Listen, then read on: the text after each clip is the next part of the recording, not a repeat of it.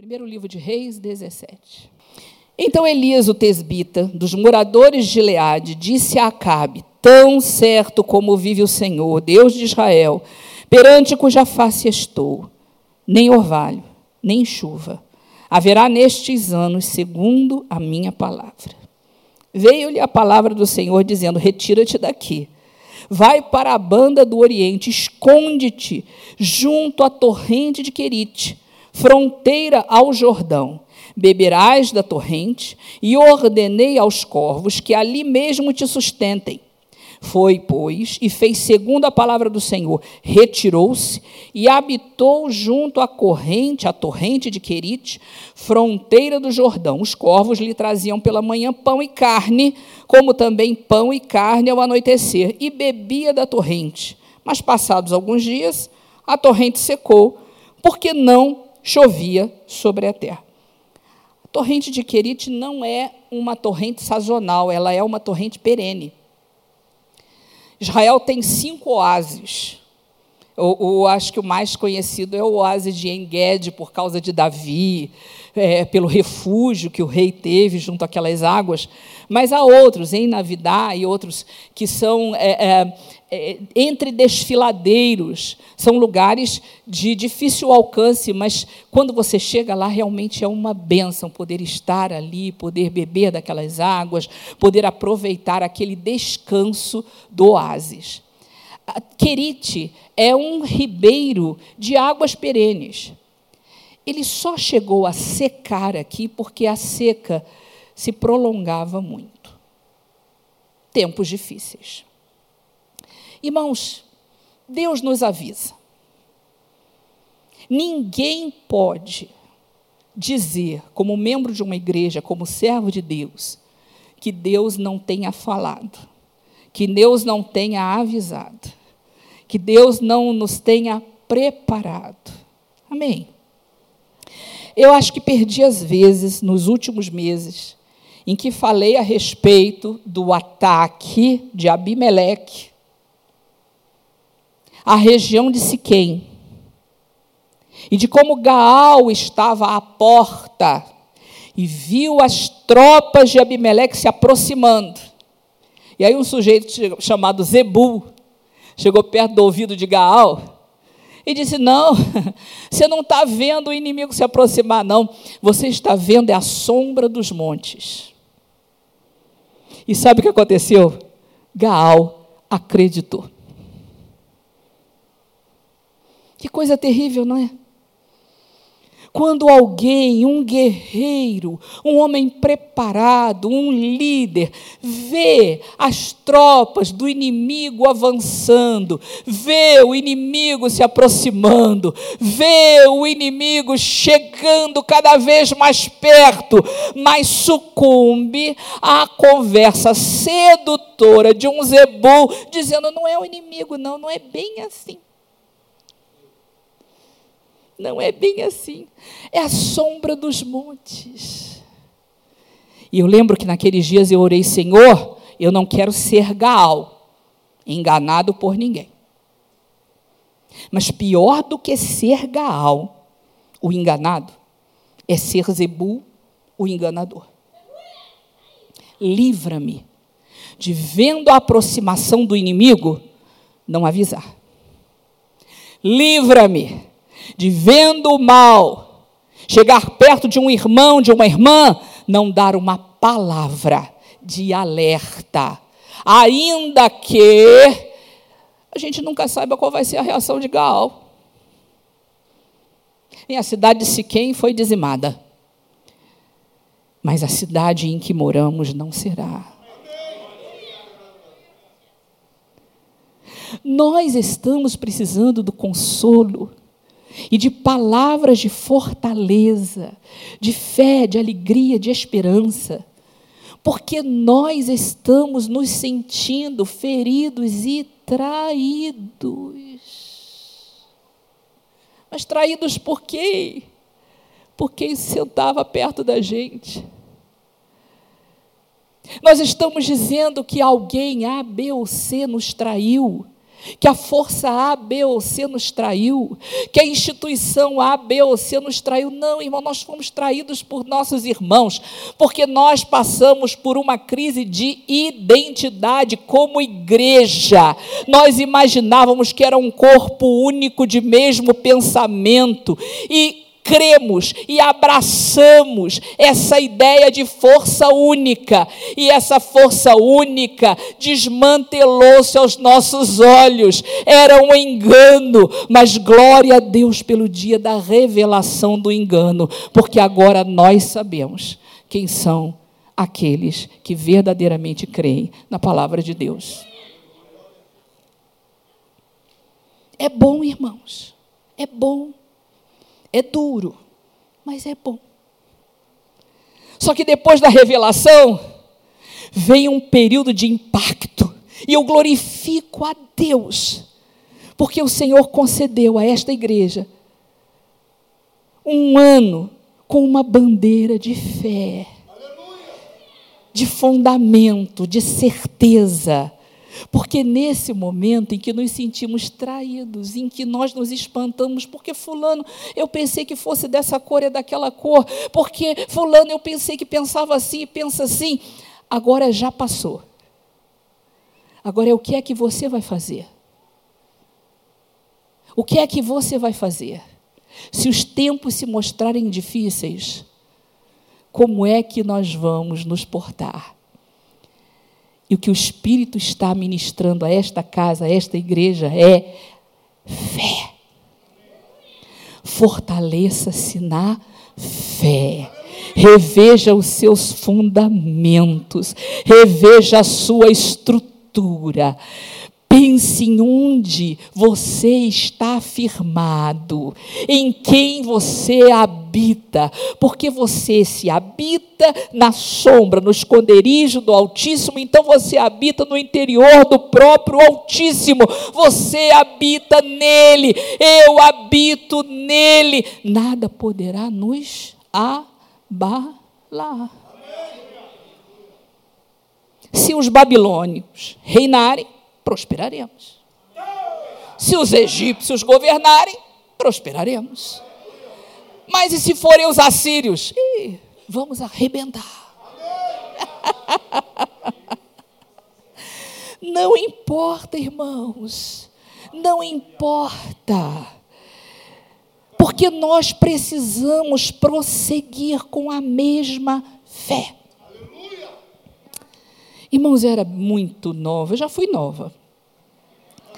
E houve uma vez que o meu, todo o meu sonho era ter um emprego de carteira assinada. Eu já contei isso de vez em quando eu conto. Era ter um emprego de carteira assinada, porque trabalhar eu já trabalhava.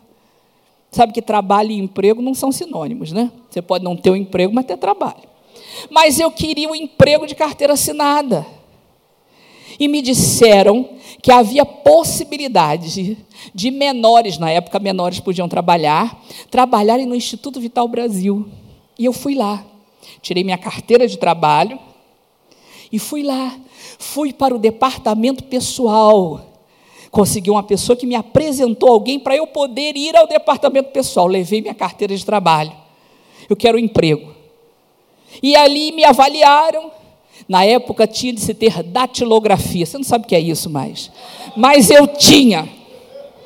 E tinha feito no SENAC. Então eu era boa datilógrafa. E ali coloquei ali as minhas qualificações. Era, olha, moça, não tem emprego por enquanto. Mas quando chegar o emprego, nós vamos chamar você. Ah, pois não. No dia seguinte, eu estava lá. Eu me lembro, tinha um banquinho na frente do departamento pessoal. Eu estava lá sentada. Mas por que que você vem? Nós não chamamos. Não, não importa. Eu quero o emprego.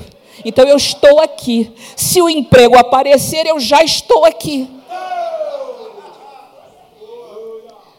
Dois meses.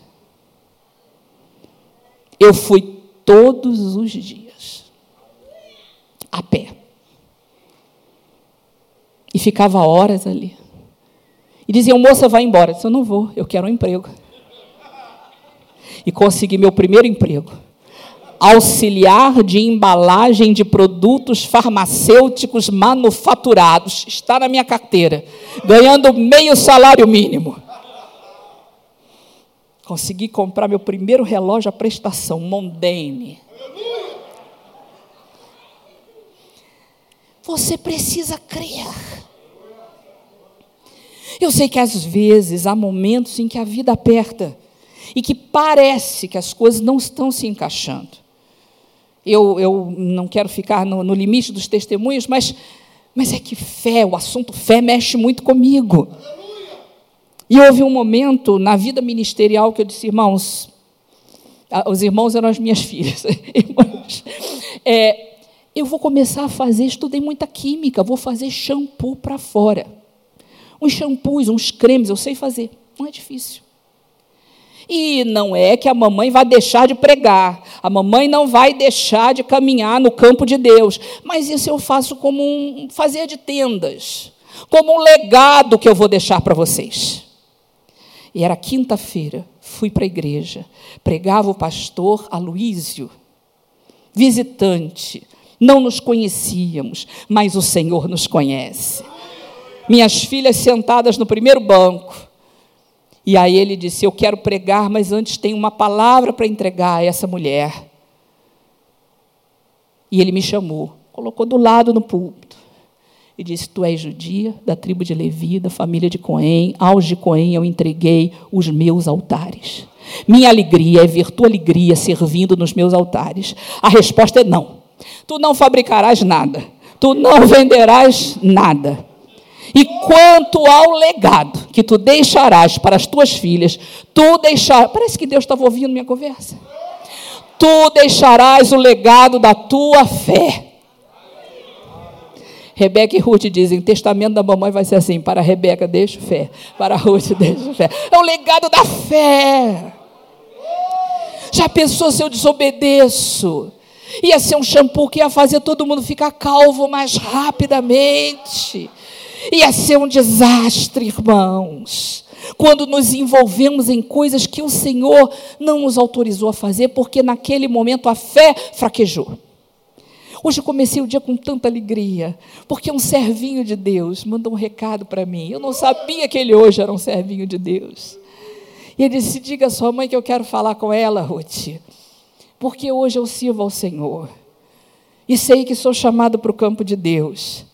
Mas ela me disse isso há uns 15 anos atrás, quando ninguém poderia crer que um dia eu seria um crente em Cristo Jesus. Irmãos, isso não é, é, é para a honra do homem, é Deus quem nos dá isso.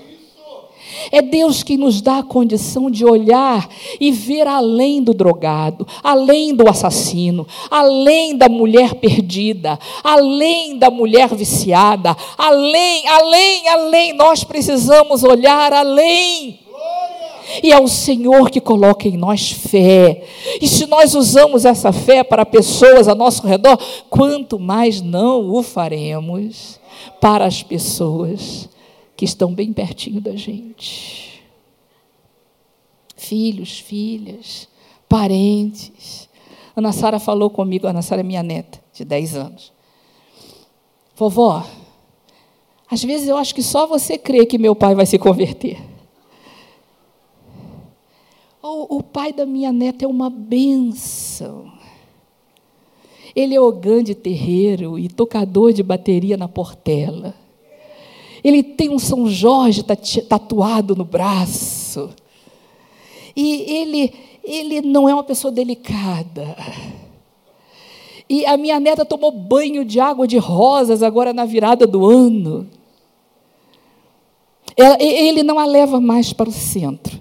Porque por duas vezes houve experiências difíceis, né? O pastor Samuel sabe que ela é cantante, né? É, ela é cantante. Então, a primeira vez, ela, ela viu todo mundo em roda, cantando, e ela estava toda de branquinho, era bem pequenininha. E aí ela, ela cantou sobre é, é, derrubar as muralhas, sabe? e as muralhas caindo. E ela cantou e ela dançou. E da outra vez que levaram, quando ela viu também as pessoas, a música, o hit do momento era sobre Samuel. E ela ficou no meio com o dedinho assim: Samuel, Samuel, Deus te chama lá do céu. Samuel, Samuel, ser profeta de Israel. Ela cantou. Aí o pai não levou mais ela no centro espírita. Não deu muito certo, não houve a sessão no dia. Irmãos, eu disse, é, é, Ana Sara, você acha que Deus ia aproximar essas pessoas de nós se não fosse para a conversão? O Senhor, claro, houve situação, houve brecha, houve pecado, a gente sabe disso tudo. Mas uma vez que o Senhor permitiu a aproximação, se chegar um pregador aqui com um dragão tatuado no braço, você já sabe que é pai da minha neta, vai ser uma bênção. Aí a Ana Sara disse: Quer saber, vovó? Eu também vou crer junto com você. Mas eu creio que o meu pai vai virar pastor de família. Eu disse, ah, então tá bom, eu concordo também. Só Jesus para dar um jeito na vida familiar, mas Deus faz. Irmãos, nós precisamos crer. Não tinha água, a própria torrente perene havia secado ainda assim, a provisão de Deus não cessou. Nós precisamos entender que nosso papel sacerdotal também envolve o exercício de fé pessoal e o exercício de ministração de fé no coração do outro.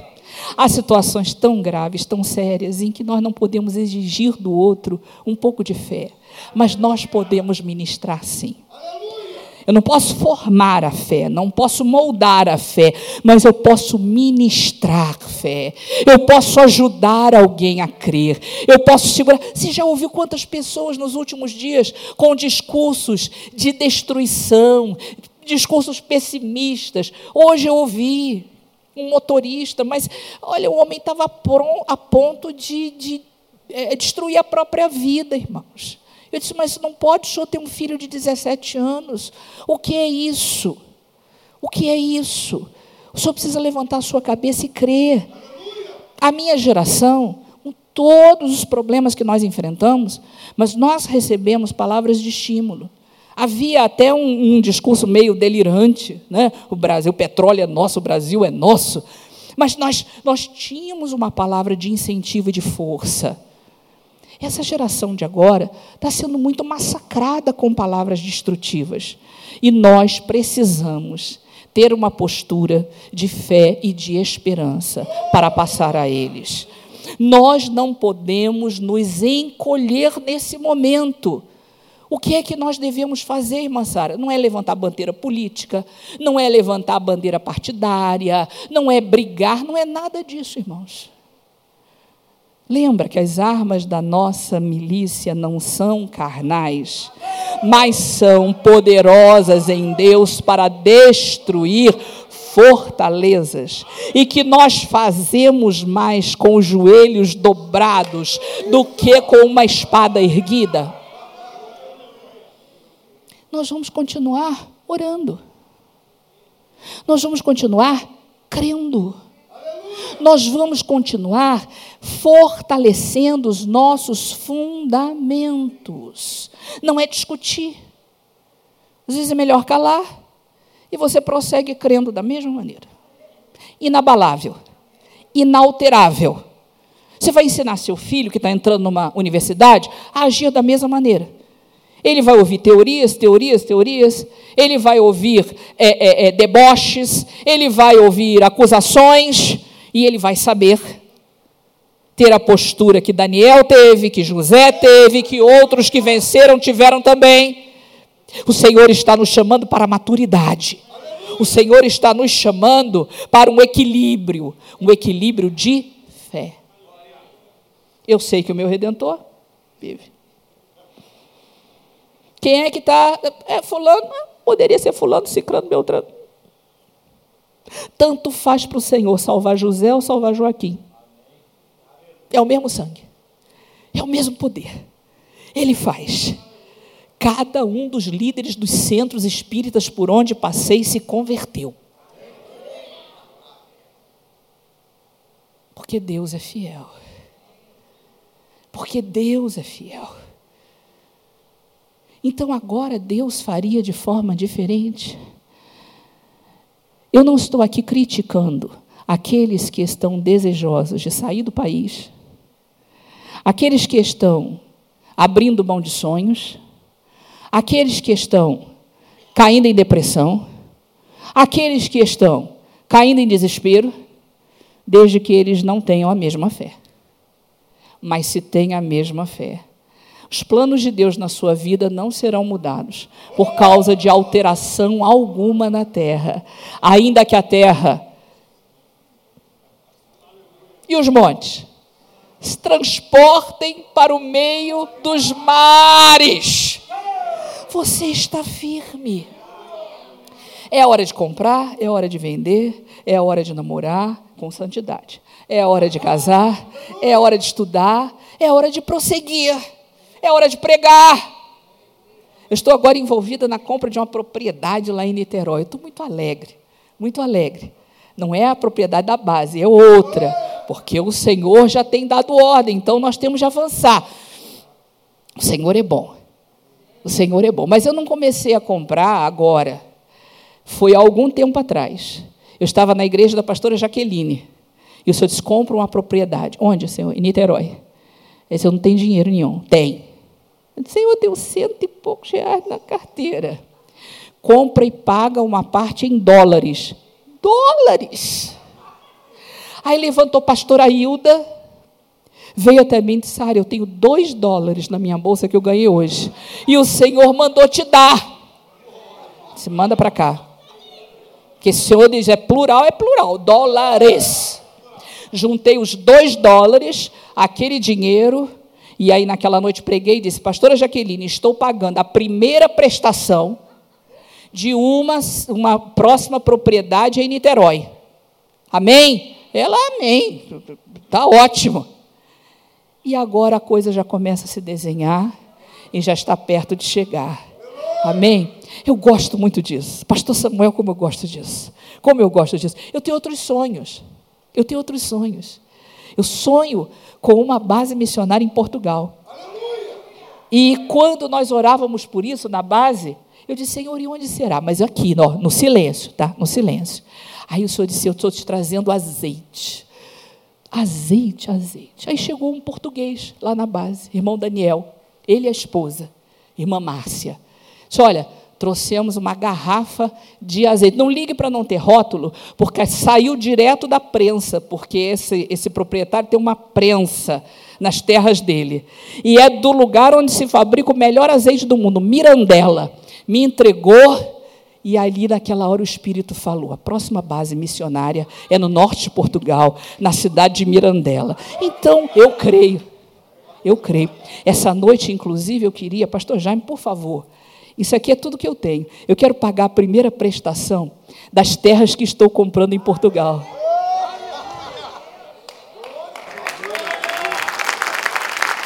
Você crê? Você crê? Guarde essa fé para as terras. Eu não posso comprar terra, porque levita não pode comprar terra em Israel. Mas das terras que o Senhor haverá de nos abrir em Israel, para nós levarmos povo para um seminário que não dure um ano, dois anos, não. Porque dois, três meses naquela terra, com estudo ali, ó, manhã, tarde, noite, o povo sai com a Bíblia na cabeça. Mas eu creio que o Senhor haverá de fazer. Amém? Passo a passo. Desanimar por quê? O que é que está faltando? O pão, a carne a água, Deus está garantindo. Você precisa de pouco mais do que isso. Não é? Elias não precisou de mais do que isso. Ele viveu o tempo da seca e o tempo da seca passou. Ouça isso. O tempo da seca passou. O tempo da escassez passou. E mesmo assim, a escassez foi para outros, não foi para Elias. Amém? Fique de pé, por favor.